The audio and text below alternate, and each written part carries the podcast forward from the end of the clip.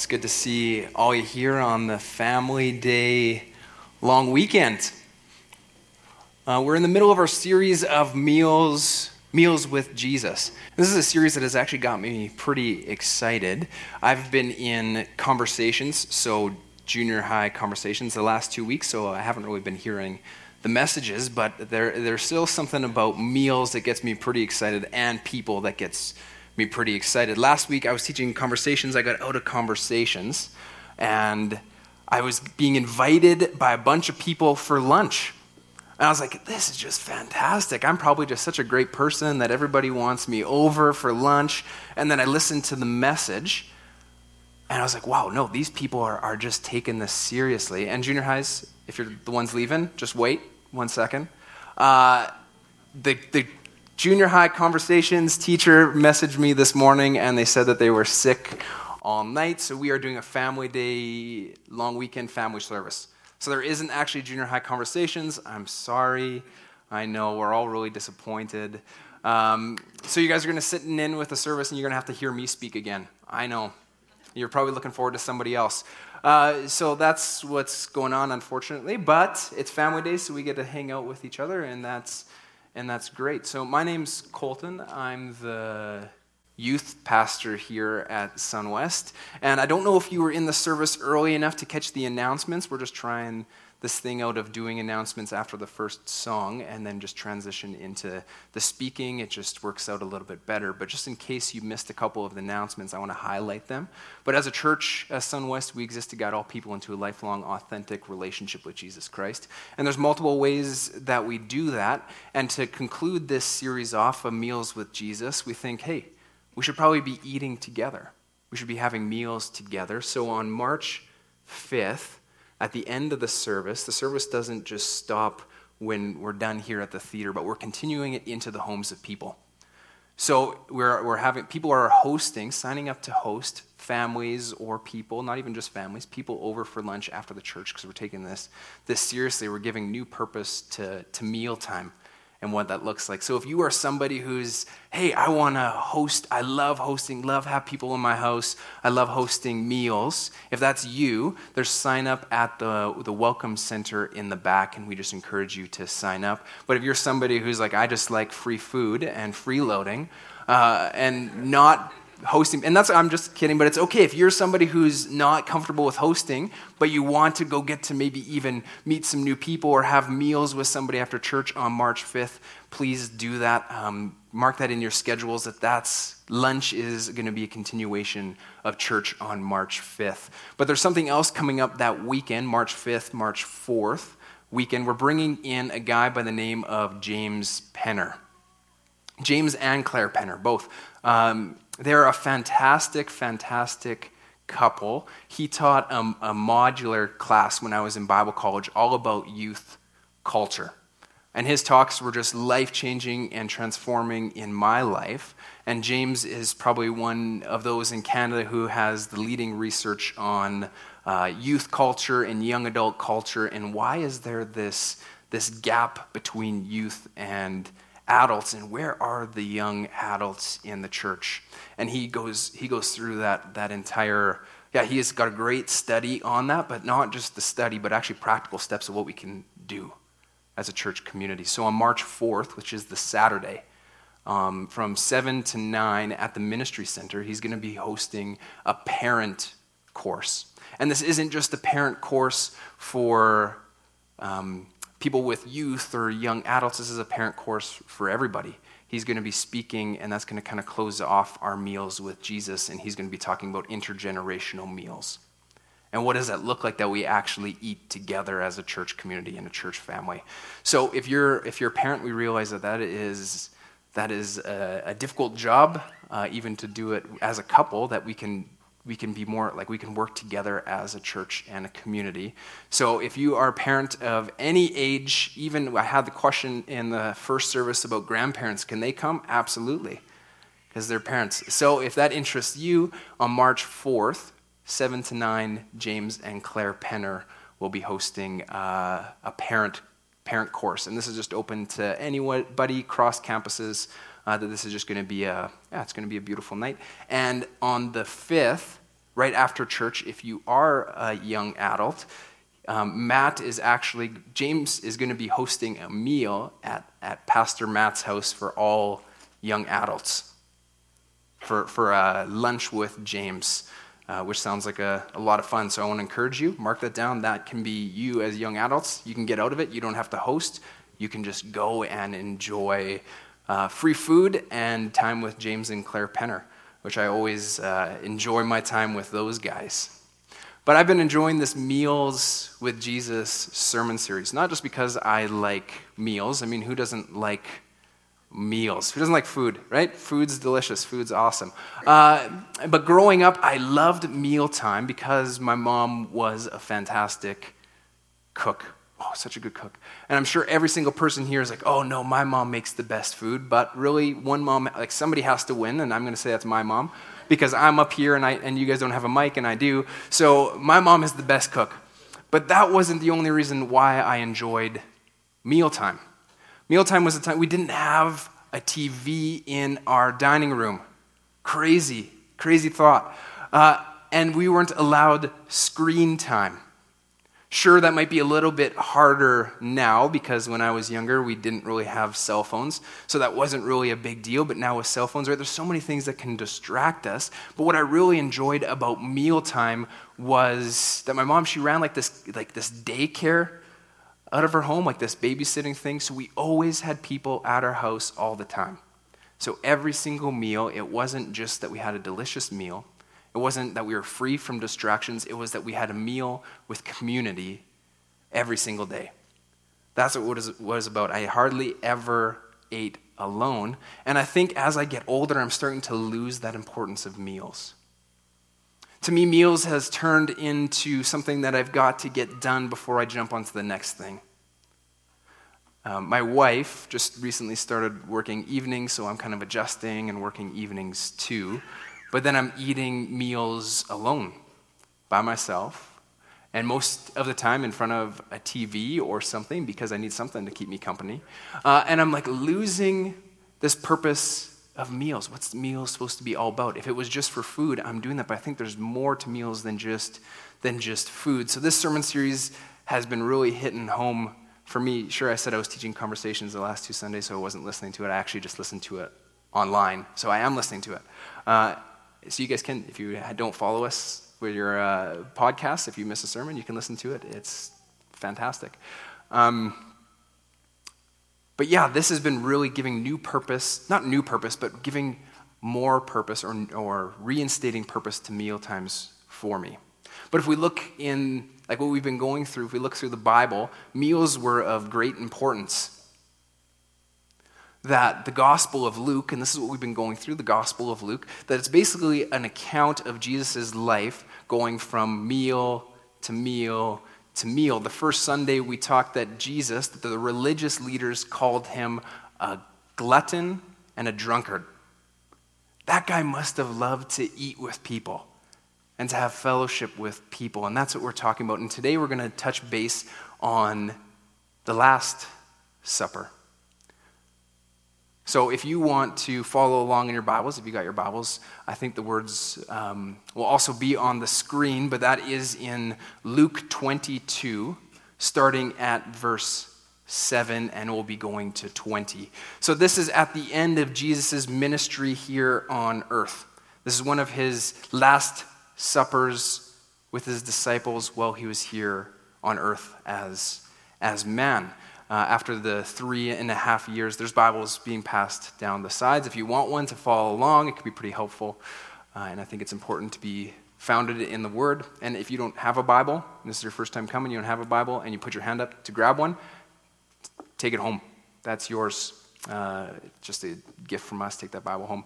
Um, yeah, I just want to jump into reading that passage. But he's eating this meal with his disciples.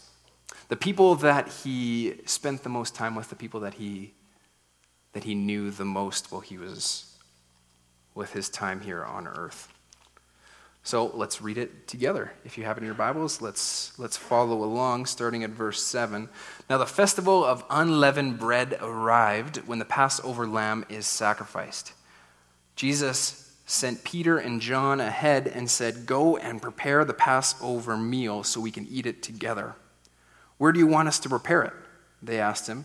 He replied, As soon as you enter Jerusalem, a man carrying a pitcher of water will meet you. Follow him. At the house he enters, say to the owner, The teacher asks, Where is the guest room where I can eat the Passover meal with my disciples? He will take you upstairs to a large room that is already set up. That is where you should prepare your meal. They went off to the city and found everything just as Jesus had said, and they prepared the Passover meal there. When the time came, Jesus and the apostles sat down together at the table. Jesus said, I have been very eager to eat this Passover meal with you before my suffering begins. For I tell you now that I won't eat this meal again until its meaning is fulfilled in the kingdom of God. Then he took a cup of wine and gave thanks to God for it. Then he said, Take this and share it among yourselves, for I will not drink wine again until the kingdom of God has come. He took some bread and gave thanks to God for it. Then he broke it in, broke it in pieces and gave it to the disciples, saying, This is my body, which is given for you. Do this in remembrance of me. After supper, he took another cup of wine and said, This cup is a new covenant between God and his people, an agreement confirmed with my blood which is poured out as a sacrifice for you. So, in this passage, as I was reading it, something stood out and jumped out to me. It was found in verse 15. It says that Jesus was very eager to eat this Passover meal with his disciples before the suffering began. And I thought this was a pretty interesting passage and a weird passage because if you read other gospel accounts, especially when Jesus is within God's people, the Israelites or the Jewish people, when he would do a miracle in front of them, he would actually tell them to be quiet. Like he'd be like, shh, don't tell anybody about this. Because he knew that the faster that the word spread about him, that the sooner his eventual death would come. And then it seems like in this passage that Jesus has a change of heart, right? That he is very eager to eat this Passover before his suffering, and he knew what that was going to end in. So I thought it was really interesting. Why did Jesus' mood change? Why is there all of a sudden this eagerness to have this, this meal that's going to lead to his, his suffering and to his eventual death? And for us to have a better understanding of that, I think we have to have a understanding of what food and meals were like in the Old Testament. Food was a sign of God's provision. When people were walking in a right relationship with God, that the food would be plentiful. That they wouldn't have to go searching for food. Basically, the food searched them out. They had food. But when they were living a life away from God and not in right relationship with God, then there would be a famine. People could tell right away the way that God was interacting with them, whether they were living a good life or a bad life, if there was a feast or if there was a famine. Even the Sabbath had to do with food. And this is one that caught me off guard because I read this, the, the Sabbath and I'm like, the Sabbath is all about, it's all about rest. It's all about taking a time of rest. Uh, and it comes from the passages in Genesis where it says God created the world in six days, and on the seventh he rested, not because he needed rest, but knowing that we need rest. And that became part of the law to take Sabbath. But what happened was you would work for full six, well, you'd work for six days, and on the seventh day, you would rely on what you made in the six days or what you were provided for. So on the seventh day, you weren't even allowed to prepare your meals. That was supposed to be done beforehand, that you would just rest and enjoy God's provision. This started to make more sense to me when I thought about Sabbath years, not just Sabbath as a week. Six years, people would work. They would work their fields, they'd work their, with their animals, their crops, and on the seventh year, they would rest the fields that for a whole year they had to trust God and what He provided for them for six years. And they had to store up what they had in those six years, that on the seventh year they didn't work the fields, but they enjoyed God's provision. So it wasn't as it was about rest, but it was about much more than rest. It was about trusting God that He will provide for you. That not putting your faith in yourself, but you're putting it in God. So that you would just remember the ways that He has, the ways that He has served you, the ways that He has yeah, provided for your every need. But God's people and the, the Israelites had a tendency to forget God's provision. They had a tendency to forget the ways that God was, was providing. And there's a story, maybe you guys remember it uh, if you've read it. It's in Exodus. There's a story in the Old Testament in Exodus of the story of God's people, the Israelites, that were enslaved by the Egyptians for 400 years. And after about 400 years, this guy named Moses comes on the scene. And Moses is unique because he is part of God's people. He is, a, is, an, is an Israelite, but yet he was raised in the household of the Egyptians. So he is this unique guy, and I'm not going to go into all the details, but at some point in his life, God went up to him and, and spoke to him through a burning bush, and he said, Moses, I want you to free my people from Egypt. So he goes to Pharaoh, and I get this scene. If anybody's watched um, The Prince of Egypt, anybody, the DreamWorks cartoon Prince of Egypt, uh, and there's a scene where he's like, "Let my people go," and he puts his staff down, and it's all dramatic. So I get this scene when I'm reading the story of "Let my people go," and he goes to Pharaoh, and Pharaoh, because he has a hard heart, says, "No." I can't get rid of all of these people. That's just going to stop all of my production. It's going to stop everything. I can't let these people go. So God, through Moses, performs these plagues. He performs 10 plagues. And at the, each, at the end of each plague, Moses goes to Pharaoh and he says, Now will you let my people go? And Pharaoh continuously says no until the 10th plague. And the 10th plague was the worst of them all. That was the death of the firstborn son. And firstborn sons were so important they were the ones who got the inheritance. They were the ones that carried on the family traditions, the family jobs, the career. They were, especially within Pharaoh's household, that was the future king. That was the future the Pharaoh. All hope rested on that guy of the future to continue. But God gave direction to Moses and said that if anybody sacrifices a lamb, and puts the blood of the lamb on the doorframe of their house or where they were staying, that death would pass by. And so everybody who, who put the blood on the, the doorframe, death passed by, but Pharaoh didn't do that. He didn't listen, and his son died. And at the end of it, he said, Go, I don't want to see you again. Get out of here. And the Israelites were freed from oppression. After 400 years, they were freed from slavery and oppression. But they had a tendency to forget these miraculous things that God was doing. So, in the Old Testament and in the laws, He sets up guidelines for His people to remember the Passover. To have this, this festival of unleavened bread, and at the end, to have this Passover meal. And this meal was to be a time where they would remember what God did for them in the past. That's what that meal was for. And that is the same time that Jesus decides to do this meal. Is on the Passover. And I don't think it was by accident that he decided to do it. He did it on the Passover. It was, it was a lot of people at the time with Jesus, they thought he was starting something new. That Jesus was there to start something new. He was starting this new, this new idea. But Jesus, by having it on the Passover, was not saying, Hey, I'm here to start something completely new. I'm here to continue the work of my Father that He has done so many years ago. Right? He's giving new purpose to this Passover meal. He's not doing something completely different than the Father. No, he is continuing what he what the Father was doing already. The Egyptians, they were freed from slavery.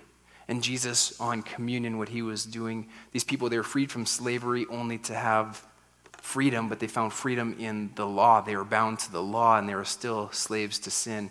And Jesus comes and he frees them from sin. He says, You're no longer bound to the law, but the law, you know, it is written on your hearts that Jesus is the fulfillment of the law, that we are to do what he does. He's giving, he's giving this freedom by living out by example.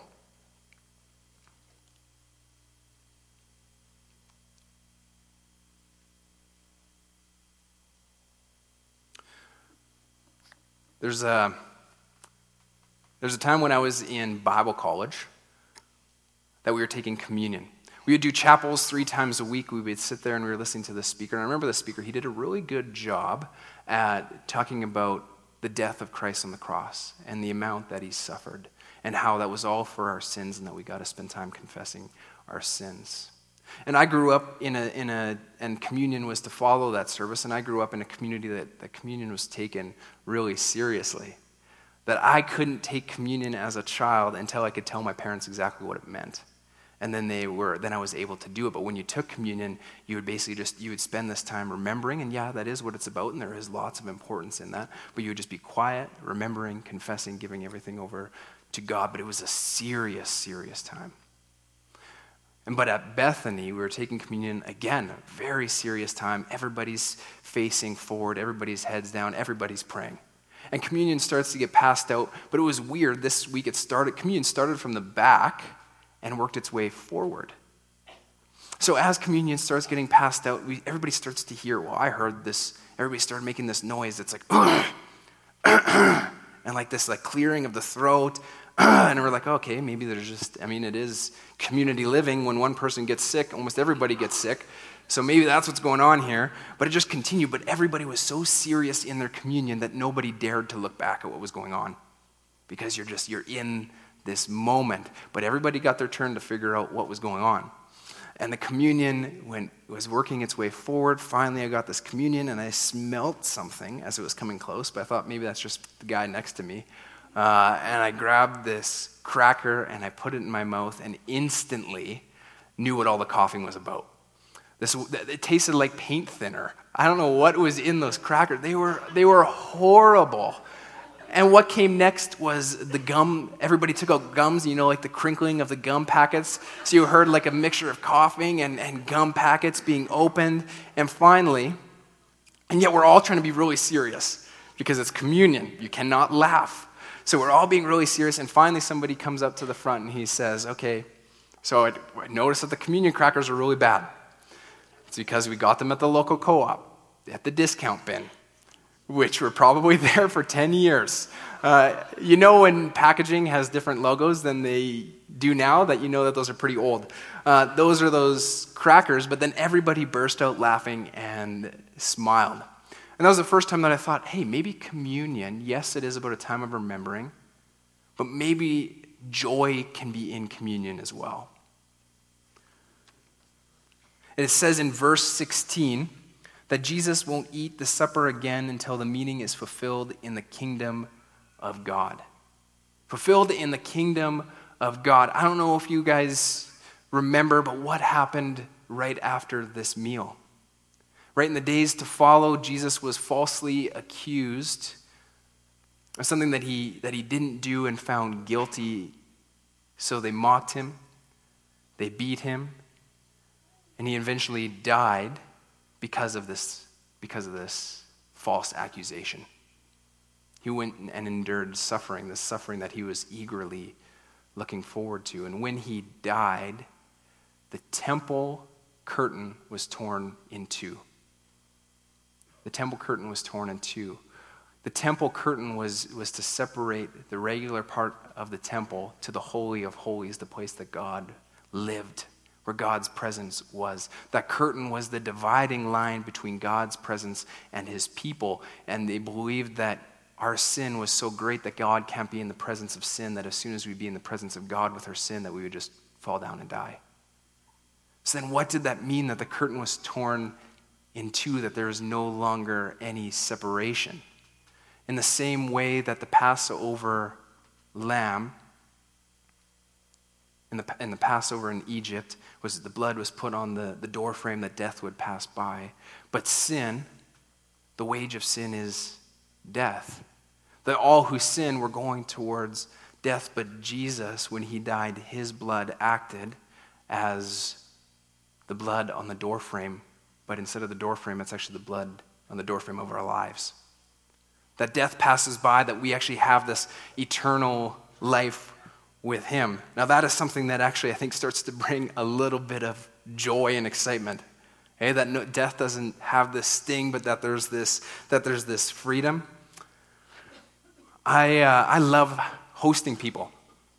Love having people at my house, but better yet, I love being hosted by other people. I love going over to people's houses uh, and visiting friends. Like, that's just something that I really enjoy doing. And during Christmas break, this last Christmas break, my wife Angel and I, we go out to Edmonton because that's where her family is at. My family's around Saskatoon, so we go there and we make this triangle. But we visit people everywhere that we go. And in Edmonton, we went to go visit some friends. And I love coffee. Like, anybody who's been to my house, like knows that I really enjoy coffee, but they can complain sometimes because it takes like 15 minutes to make and people are impatient, but it tastes really good. But my coffee like does not compare at all to the coffee of these people that we went to go visit. They both manage a coffee shop in Edmonton, and it is, it's just so delicious. But we went to their house right after they went to Europe, and he asked me, Hey, do you want a cup of coffee? And I said, Absolutely, I do. I would never say no to him making me coffee. And he goes to his collection of coffee beans, which are all fresh. Like he goes through like probably that, that many a week, and he like filters through and he finds his favorite one that he had in Europe. And he made it for me. And it was the best cup of coffee that I've ever had. So why did he give me this coffee? It wasn't that he was obligated to. It wasn't that he had to give me this coffee, but he wanted to. He wanted to give the people that he loves something that he loves right? To share in his favorite things. Now, communion, I get the idea, is a meal with Jesus. It's a meal as salvation. That Jesus is the host of this, of this meal. And instead of coffee, what he is offering is the best of the best, and that is forgiveness of sins, that it is life, that is the separation of God's presence and his people, but now that his spirit lives with us, that's what he's offering us at this meal. Not because he has to, not because he has to go through this suffering, but because he wants to give the people that he loves life. That he wants to have a relationship with the people that he, that he loves. So when we participate in communion and you're wondering, oh, should I be able to participate in the communion? Well, participating in the communion, all it is is accepting the invite that Christ has already given you to this meal. The invite's already there, and, and he's offering the best. It's a, fa- it's a family meal that we eat together, that we eat together with Jesus.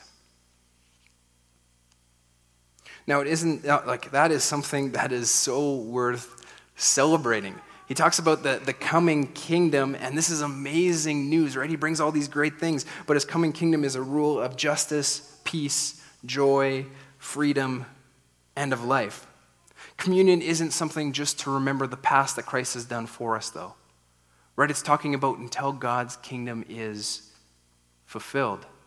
He's giving direct reference to, or he's giving reference to uh, this meal that is talked about in Revelations 19 talks about this, this messianic banquet, this, this wedding supper of the Lamb. Right? When all that is broken is made right, when everything that is old is made new, and that when we are resurrected with Christ, that He is going to have this meal, that there is no barriers, that it is in the full presence of God that this meal is going to happen. So when we have communion, we're not just thinking about the past and what Christ has done in the past. We're not just thinking about what Christ has done in the future and, or in the present and what he's doing in our lives right now. We're actually thinking about the future and the fulfillment that's going to come. Now, that is something that I, I eagerly wait and I eagerly look forward to having this supper with our Savior. And we are instruments of bringing that kingdom here. Right? Your kingdom come on earth as it is in heaven. Right? This fulfillment of this kingdom, it isn't something that we just sit back and wait to happen. We participate in that every single day. We participate in bringing God's kingdom here. Right? We're, we're spreading his reign, we're spreading his presence. That, that is a movement that has already started and it's here on earth right now, and that's what we're doing as God's people. Right? We're actually living out the fulfillment of that supper right? That it's not just a supper, but that it actually calls us to action. It calls us to something, calls us to something more. Now that is something that I am just excited in participating with with Christ. That is what it looks like in the presence, in the present. So then what is communion? What is communion all about? What is the, this meal with Jesus all about? And I, and I want to sum it up in maybe six things. I'm sure there's lots more, uh, but it's only just starting some conversation and getting the, the ball rolling. But number one, what I think communion is, is all about communion is a story of liberation. The Passover was a, was a meal of liberation from slavery and oppression to, to freedom in God's reign, but still bound by sin and bound by the law. Christ brings freedom and he brings new life at the Lord's Supper. Right? This freedom from sin that we are no longer separated from God, but that he lives with us and he lives in our lives and he moves within us. And it's liberation from what we're, because there still is brokenness, there still is sin in the world, but we look forward to the liberation when that is no longer, when that is gone completely. That is what communion is about. It's a story of liberation. It's also a promise of a new land and a new creation. When the Israelites were freed after 400 years of slavery, they lived in Egypt. And when they were freed, they didn't have a place to go. So God promised them this land. Sure, it took them 40 years to get there, but they got to this promised land that God, yeah, God got them to this promised land. And, the, and that was what they would remember with this, this Passover, too. And with communion, what happened then, there was no longer this promised land, this holy city. But when Jesus came, there wasn't this one holy spot. When the temple broke, his presence was everywhere. And when we look forward to this messianic banquet in the future, that is when the, what's old is made new and it is fully restored the new heaven and new earth. Communion is a story of necessary blood. Like Passover, with the Passover lamb, for death to pass by, there was blood on the door frames of those houses and it takes the, the sacrifice of Christ and his blood that is the paint on the doorframe of our lives that brings this freedom. That's a time that, that we remember. Um, communion is also a time of remembrance. It's a time to remember all that Christ has done, all that God has done. I'm always just surprised when I actually take the time to remember what, what God has, has done in my life because I can, I can forget quite easily. I can live my life, I can rely on my own strengths, I get into my own patterns of life that I actually forget what God has done, that He has given me this new life, and I start to live in my own life, which is, which is way worse than the life that He has prepared for us. Right? So it's a time to remember, it's to posture our hearts to say, no, we, we are part of something much greater than ourselves. It's a time to remember this freedom and this life that Christ brings. Communion is also about anticipation. We eat it very eagerly, like Jesus. We eat it with excitement that this isn't the end, but this, this is the continuation of God's kingdom that will be in fulfillment in the full presence of God. We eat it in anticipation, that we eat it with excitement, that we eat it with joy of things to come. And lastly, communion is a family meal.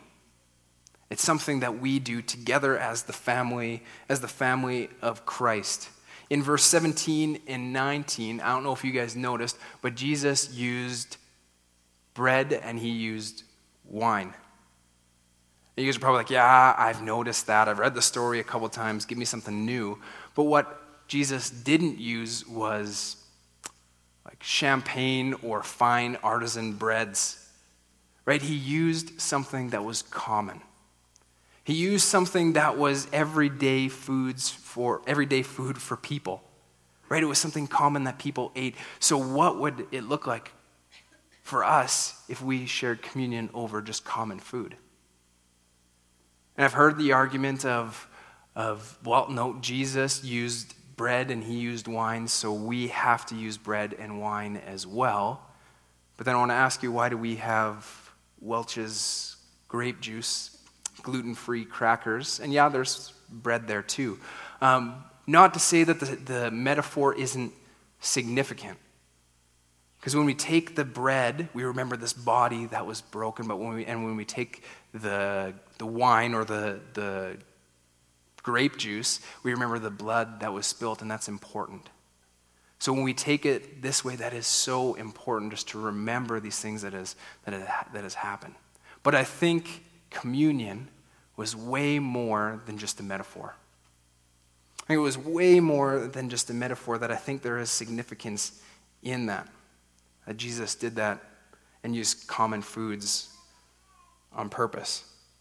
Another thing that I like about Passover, the Passover meal, the one that Jesus decided to do communion on, was that it was, um, uh, was a religious um, act where most religious acts were done in the temple by the priests. But Passover was done, and it was a religious act done in the comforts of your own home. Sure, Jesus, it wasn't in Jesus' home, but it was in a guy's home that they practiced and participated in Passover. So it was done in the comforts of your own home, and it was done with Jesus' disciples, the people that he spent the most time with while he was here on earth. Right? These would have been his, his friends, the people that he loved, and these people would have loved him too. So, communion, the first communion, the Lord's Supper, it was done with common food. It was done in the comforts of a home, and it was done with the people he loved. That sounds a lot like lunch after church, doesn't it?